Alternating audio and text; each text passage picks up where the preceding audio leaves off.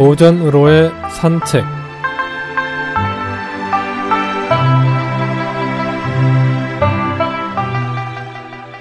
안녕하십니까 김혜영입니다. 오늘은 토사구팽이란 성어에 대해 알아보겠습니다.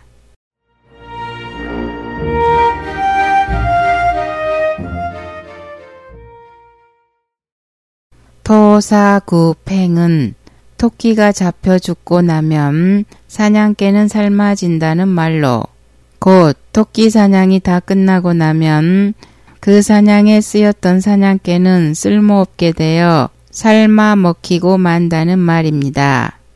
쓸모가 있을 때는 기묘하게 쓰이다가 다 쓰여지고 나서 쓸모가 없어지게 되면 헌신짝처럼 버려지는 것을 비유하여 쓰이는 말이지요.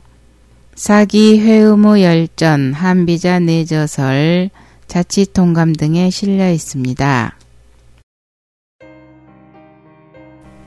한나라가 세워지고 난 후 고조가 된 유방은 한신을 소화, 장량과 함께 창업 공신으로서 높이 대우하고 초왕으로 봉했습니다.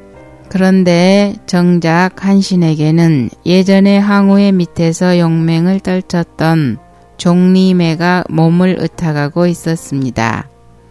이 사실을 안 고조는 종리매에게 고전했던 과거의 기억 때문에 몹시 노해 한신에게 종리매를 당장 압송하라고 명령했으나 한신은 이를 어기고 그를 숨겨주었습니다.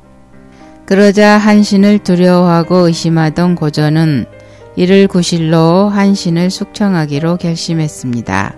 그러나 섣불리 손을 댈 일은 아니어서 참모 진평의 헌책에 따라 제후들에게 운몽호 지역으로 여행을 떠난다고 알리고 모든 제후는 수행을 위해 초땅의 진에 모이라고 명령했습니다. 그곳에 한신이 오면 붙잡던지 아니면 군대를 동원해 주사라든지 숙청하기로 한 것이죠. 이에 불만을 느낀 한신은 생각 끝에 순순히 고조를 배할하기로 결정했습니다. 직접 반역을 꾀한 것도 아니고 죽을 만큼 그렇게 큰 죄를 지었다는 생각도 들지 않았기 때문이었지요.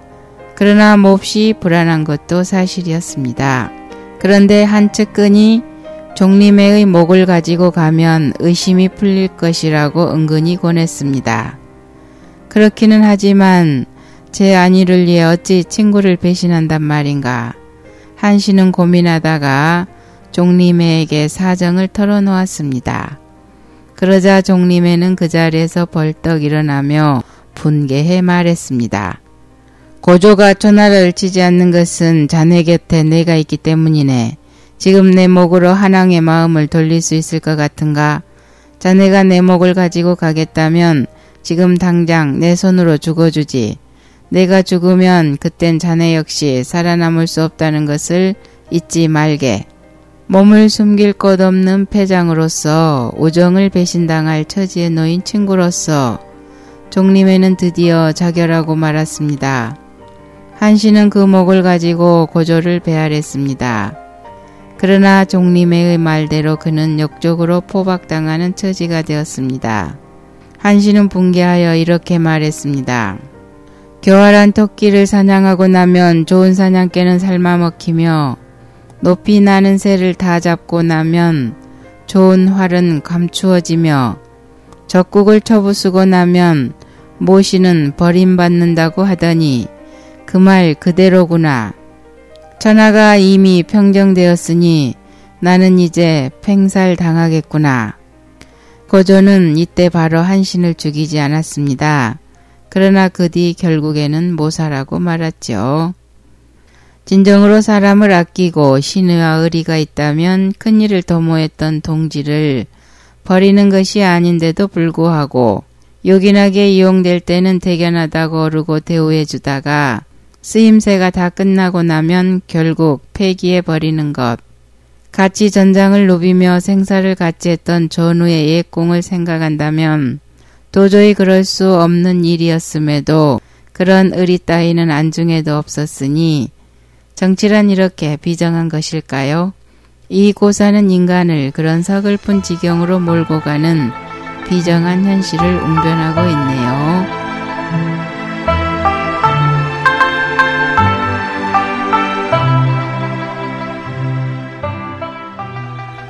오늘은 토사구팽이란 성에 대해 알아보았습니다. 안녕히 계십시오.